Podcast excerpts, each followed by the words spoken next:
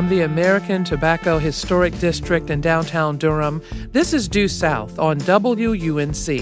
I'm Leoneda Inge. My co host Jeff Tiberii visits the Executive Mansion in Raleigh, where he has a conversation with two term Governor Roy Cooper. Cooper, raised in Nash County, has been in politics most of his life, serving in the state legislature and as North Carolina's Attorney General. Jeff picks it up from here. Well, if you can believe it, it has been almost seven years since then Attorney General Roy Cooper ascended to the post of governor of North Carolina. And we thought uh, the first week of Due South would be a wonderful time to take a field trip and try to catch up with the governor about some of what has transpired in the last seven years and much of what may be on the horizon for him and, or more importantly, our state. Governor Roy Cooper, welcome to Due South. Well, thank you, Jeff. I'm excited about this new venture for you. Uh, thank you. Much appreciated. Big news this week Toyota, the next uh, wave of its investment, its plan for battery manufacturing in Randolph County. 3,000 more jobs, billions more in uh, investment into our state's economy. Uh, you recently took a, a, trip to Japan. I trust that that was a, a fruitful economic voyage. Is that where some of this got kind of finalized and hashed out? For sure. You know, during my administration, we have targeted making North Carolina an epicenter for clean energy. And it's clear that across the globe, companies are responding that North Carolina is the place that we're going to have the ecosystem of employees who can do these jobs and make the materials that go into electric batteries, make the EV batteries for the EV manufacturers, which will also be in North Carolina. So we're not only excited about North Carolina contributing to carbon reduction and fighting climate change, but excited about the money that is going to go into the pockets of North Carolina families and communities because of these better paying jobs. Toyota, I think, is emblematic of several larger stories. You touch on uh, the environmental issues, climate change. I think there's also this important thread of, of rural economies and revitalization in smaller towns having to reinvent themselves in a 21st century way, in a creative way. Kind of a broad picture here, but can can you give us your perspective on how you think collectively North Carolina is doing as we think about these small towns and bringing some manufacturing jobs back and some 21st century jobs? we are targeting rural economic development. We have to think about the fact that North Carolina is still largely a rural state. Uh, we are growing exponentially in our urban areas, but there still remains uh, a significant rural population in North Carolina that needs our attention.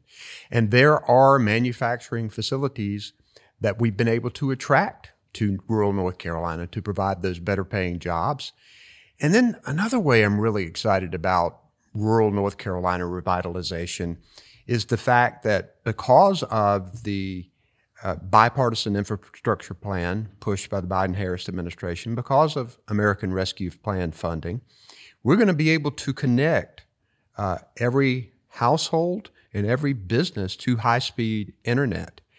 That gives people more flexibility to choose where they live uh, and they can operate right out of their home or locate a business in a rural area.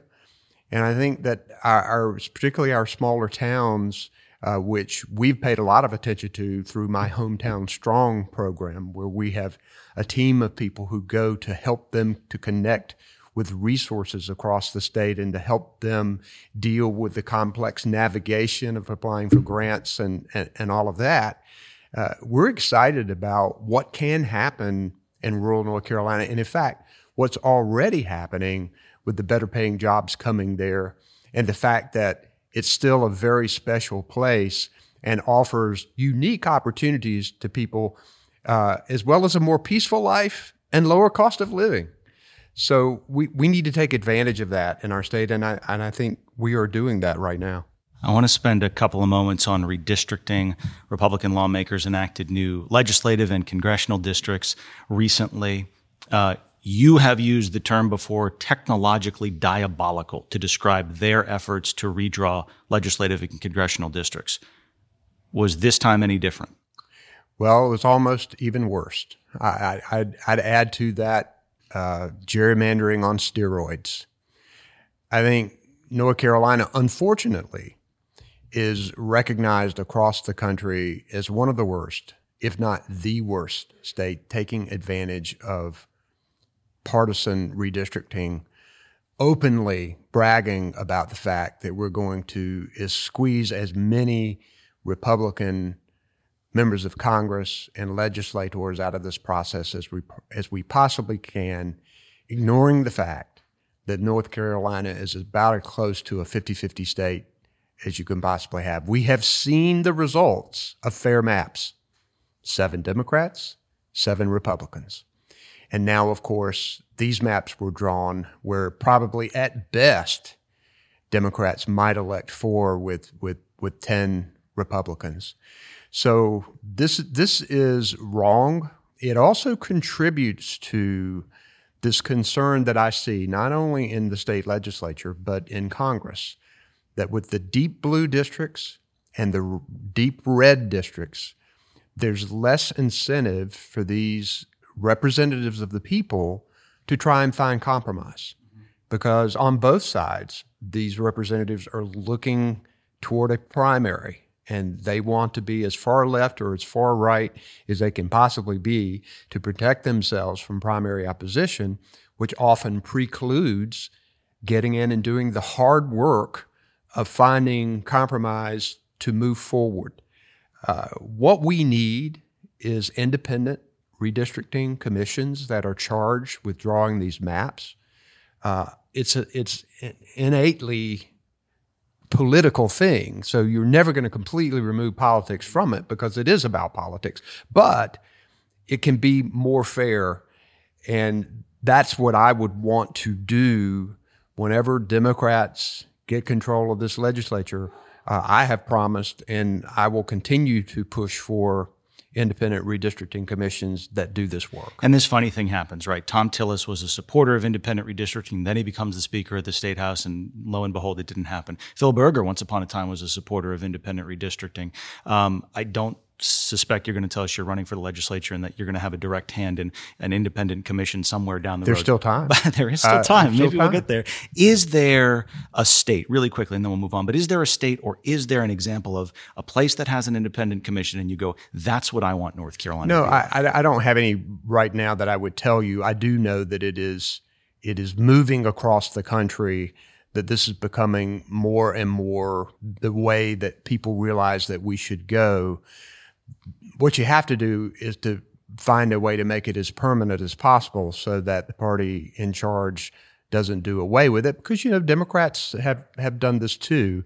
And it's something that you know particularly in this time of ultra partisanship of of a divisive country of, of people who are are at odds with each other we need to find a way to be able to elect leaders who are willing to take the bull by the horns, who are willing to take the shots from both the left and the right to say, hey, we're going to go this way so that we can make progress. What they will be doing is uh, what the silent majority wants to do. A lot of people who are not intensely involved in the political process, who are just trying to feed their family and take care of their ailing grandparents and making sure their children get a good education and making sure they get that promotion at the job, they aren't as concerned about these political battles, but they do care about their roads being paved and they do care about affordable education and making sure people have health care.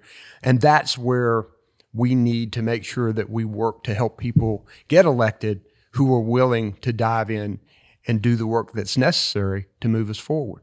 Governor Roy Cooper here on Due South. Prior to this seven year, soon to be eight year run uh, as governor, you were the attorney general for 16 years. Before that, you were in the state legislature. You were a state senator. And prior to that, you were uh, a member of the state house. Curiosity's got the cat here. Uh, you were a central figure 25, 27 years ago in helping to craft the powers of the veto. This is back when you were a state senator. And the executive in our state does not have veto authority over redistricting, save for judicial redistricting. But I wonder, not to pour salt on any wounds here, Do you ever think about that? Do you ever think, oh man, I, I, if I could have done that over, I would have? Do, do, you wish you had given some additional powers to the executive as it pertains to congressional legislative redistricting? I wish I could have gotten the legislature to vote for additional powers. I worked very hard to get the veto passed. First, I also practiced law for, for 18 years in private law practice and did mostly civil litigation and was the managing partner of my law firm. And back then we could do more with being a citizen legislator, not as much anymore when they're up here all the time now. But I thought it was very important that a governor have a veto. We were the only state in the country that did not. That's correct. And, and so I pushed this legislation. Uh, the the bill that I introduced was significantly stronger in that it was, as I recall, three fifths uh, of of the body, not of those present, which where we ended up. Um, also, the the House, the then Speaker Liston Ramsey, was very much opposed to the veto, and he held out for a long time for majority override. And, and I would say, Mr. Speaker, that's just voting on the bill again. And he says to me, well, once it goes through the flames, you may have a different result. Uh, that obviously wasn't going to work. So the only way we could get this thing passed, and remember, it was a constitutional amendment, so we had to have three fifths of the House and three fifths of the Senate. We'd gotten it through the Senate a couple of times, as I recall, but the House was always the problem. So the compromise, as, as I was talking about before, to be able to get the governor a veto was an override of three fifths of those present and the governor not being able to veto redistricting and local bills. Those were the those were the compromise that that allowed us to have a veto, which obviously we've used when, when, when we needed to and I think it's an important part of the legislative process. So yeah, it, it does need to be stronger, but at least we have it. And we had not, we would not have had it had we not continued to push and finally get that compromise legislation in place. Fascinating history. I did not know uh, much of that. North Carolina's uh, governorship executive was the final governor in the country to get the veto. I don't have time to get into this now. I really wish I did. Fascinating history. Well, and sure. you just mentioned Liston Ramsey. This is a whole other bit of, of history, yes, and you laugh. I want to do this in 60 seconds, and you just I, you just tell me what is top of mind. But the history as I know it is that there was this long time kind of authoritarian speaker, a Democrat in the North Carolina House, Liston Ramsey, uh, and yourself, along with several other younger lawmakers, Bev Perdue, future governor, Walter Jones, the late great Walter Jones, who uh, served in Congress as a Republican later on. He was a Democrat at the legislature at the time. But there was something of a, a coup. That's the word of Joe Mavretic. He orchestrated this, and you overthrew a sitting state house speaker with buy-in from Republicans because it was time for a change. Just it's a great little thread of state. Well, history. I joined in a bipartisan coalition to elect a new Democratic speaker, and it was it, it, was yeah. it was an, an important part of uh, of governing at the time. Uh, we need more bipartisanship uh, in government, both at the state and the federal level uh, as governor, I've worked very hard, and we've succeeded in bipartisanship in a number of ways economic development, getting Medicaid expansion, getting this clean energy bill through. There, there are a lot of places where we were able to use bipartisanship to get things done for North Carolina. But also, when you have extreme Republicans who are controlling uh, the majority, the supermajority in the legislature, you have to stand up and fight those very bad ideas that not only hurt people, but hurt the reputation of our state and ultimately potentially the economy of our state, which is why we need to continue to fight back on these extreme bills that we see coming from the leadership, particularly over the last few months. We've, we've been able to hold them in bay for years but now that they have the one vote supermajority in each chamber, we've seen uh, a rebirth of bad ideas.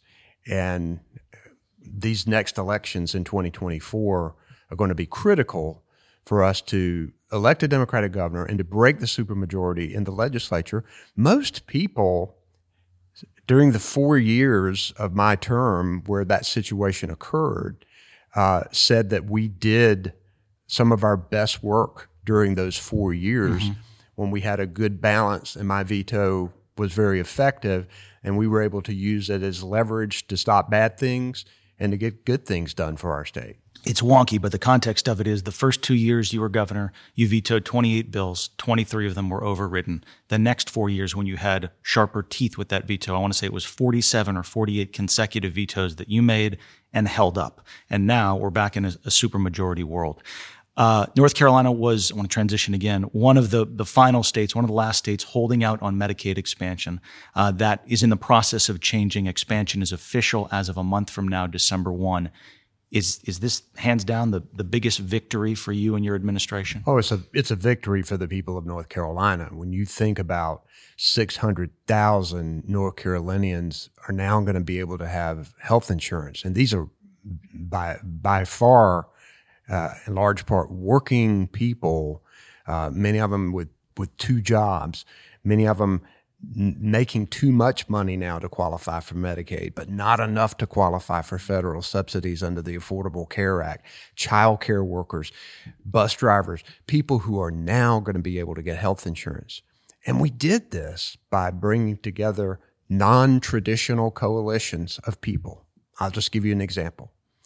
Tough on crime sheriffs are complaining that 80% or more of the time that many of their deputies spend are with people who have substance use disorder issues and who have mental illness. And they are sitting with them in the emergency room. They are they are having to go and get them from a home causing a domestic violence situation. And these sheriffs recognize that medicaid expansion could help alleviate that problem and when you have a tough on crime republican sheriff coming to the general assembly and saying these people need health care, not handcuffs. When they are saying that, then Republican leadership listens. And we were able to bring those kinds of people, uh, rural Republican county commissioners, seeing so many uninsured people in rural North Carolina, watching their rural hospitals failing and closing. And here, it's, it's unbelievable what we were turning down we were turning down $521 million a month. A month. And now, December the 1st, we finally said, okay, we'll take that money and we'll now insure 600,000 North Carolinians. Long overdue, but certainly an important victory for the people of this state. I want to be mindful of your time.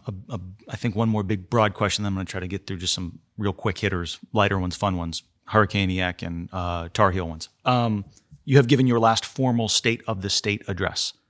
But if you were, I'll, walk, I'll go if they invite me back. I'll, I'll do another one. But I think we would both be surprised, Governor, if they invited you back. If they do invite you back, uh, how would you open your state of the state? How, what is the state of our state right now? So the state of our state is improving. We are moving forward in clean energy, in life sciences. We're getting better paying jobs for people, record numbers of jobs. We're ensuring more people with health care. But storm clouds are coming because of the failure of this legislature to fund public education. And in fact, with private school vouchers on steroids and the refusal to make the funding necessary to give children a sound basic education that will not last because the CEOs who are bringing these businesses to North Carolina, their number one priority is a workforce. So I, w- I would say that, that North Carolina is in good shape right now. Uh, we are strong, but there are storm clouds coming because of the failure to invest in public education. And we've got to stay out of these cultural wars. Uh, to come back and take away women's reproductive freedom even more, to attack vulnerable LGBTQ plus children in our schools only for the political victories that they believe that they are getting from it. Actually, turn away a lot of the businesses bringing the jobs that we want. So there is concern and why there is these these elections coming up in 2024 are so important and I and why I will be even though I am not on the ballot I will be working as if I were because I know the importance of electing Josh Stein as governor. I know the importance of breaking the supermajority in the legislature to the importance of that to the future success of our state. We're the number one state in the country for business two years in a row. It's because of the people. It's because of who we are. But that can slip away if we don't fund education from cradle to career and we continue these escalating cultural wars. We're going to save 2024 for another time, but I, I will note that you're also uh, the chair of the Democratic Governors Association. And I am immediate past chair. Thank you. Yeah, I, I, I chaired it during 2022, uh, where in a, in a year that traditionally is bad for uh, the party that is not in power at the president in the White House, uh, we ended up with net plus two Democratic governors across the country and uh, won these important swing states uh, against extreme Republican candidates for governor across the country. It's a positive thing. And putting my political analyst hat on, which I probably shouldn't do, the issue of abortion was a, a factor in sure. why Democrats, Democratic candidates, were stronger perhaps than was anticipated and, or as history and, would indicate. And, and, I'll slip in here and say that it will be an issue in North Carolina because the Republican Party here in this state has staked itself out. Even though a number of legislators said they wouldn't do it, every single Republican in the state legislature voted to override my veto of this bad abortion bill. Every single Democrat voted to sustain my veto. That means that this bad abortion bill went into effect by one vote in each chamber. One vote. So, regardless of what they might say in this next election, we know where Republicans stand on women's reproductive freedom, and it will it will make a real difference in this next election, I believe. We're going to make quite a turn here, but Governor Roy Cooper here on Due South, some lighter, quick hitters to um, to wrap up this interview. We appreciate the time. Uh, we appreciate the candor. Uh, first thing you do in the morning, last thing you do at night. first thing is I grab my diet sun drop and make a peanut butter sandwich. Is the first thing that I do in the morning. I am good to go uh, when I do that. And this is this is for people that don't know. This is your drink. You love Diet Sun Drop. I, I do. Now I, I like. You know, I know that PepsiCo is incorporated in North Carolina, and Pepsi's the pride of the Carolinas. I also like Diet, Diet Mountain Dew, so I, am I'm, I'm there. I'm there as well too. Little little sweeter. Uh, Diet soda Drop a little t- more tart. I've I've said often I'm a diet soda sommelier. So so I'll, I'll, you know continue to say that. Um, in the evening, usually uh, I do I, I, say my prayers every evening, and I usually am reading something on my Kindle. I've I've learned that heavy reading, documents, briefs, memorandums, you can't go to sleep. So I'll generally just read. I'm, I'm reading. Uh, I hadn't read. I, I, like spy novels, and I hadn't read the John le Carre Tinker Tailor Soldier Spy. I just I read the Spy that came out of the cold, and I'm reading that second one. And you know, I know movies have been made. I haven't seen them, but I love uh, I love spy novels. So I do a little like reading, not a lot, but usually it makes me sleepy. I go to bed. So can you ice skate? Can I ice skate? This is a debate in my family. Debate between. I say that I can. Okay. My children say that I look like Frankenstein when when I when I do. What does what, the first lady say? She she's just probably hoping that I land on my don't keister. don't hurt yourself. Yeah. Okay, no, land on my keister, not hurt myself permanently, right. but she she she would love to see me fall. But um, I, and I know you're you're leading up to hockey, so listen. And you're getting excited. I, I, I can yell at. The, I know exactly what they need to be doing, and so I get a chance to to yell at them and and and tell them that that uh, they shouldn't pinch on that play, and I get to do all of that even though I can't even begin to even listen. do You don't need to have made movies to be a movie critic. I There grew up uh, near a pond in the Northeast, and I you are probably a better skater than I am. I'm not a good skater, and that's kind of sacrilegious to say from the Northeast. Uh, you and I are chatting here in your residence for the next 14 months, the Executive Mansion, uh, and uh, behind me is this wonderful frame picture of the 2006 Stanley Cup champion Carolina Hurricanes, and there are three pictures of the cup. Um, and you are in one of them. This is as Attorney General, hand wrapped around the cup. Uh, it has been 17 now. Eight. This is the 18th season since they last won it. How confident are you that that that, that cup's going to be back in North Carolina come June? Well, you know, I've been been deemed to be the Caniac in chief, and I and I wear that mantle Mm-hmm. You do. proudly. Uh, I had season tickets myself for years. Huge fan uh, in good years and bad years. So it's it's I'm I'm always I can't go to as many games as I would really want to, but I do save them and speed through commercials and and watch most of them. I have to admit that. But this is the last year that we can do it while I'm governor. So, you know, you ask the coach, I, I've taught him about this, and Don Waddell, I've told them, and Tom, you guys got to win it this year. And I want the cup for a day at the executive mansion. That's what I want. And maybe to pour a little diet sun drop in it, maybe. Oh, that would be good. that's the, these are just fantasies that I probably shouldn't say because I'll jinx it. But but this is a year we can this we have a good team. We've had a little rough start, but I, I'd almost rather start off a little rough and then peak when it's time when it really counts.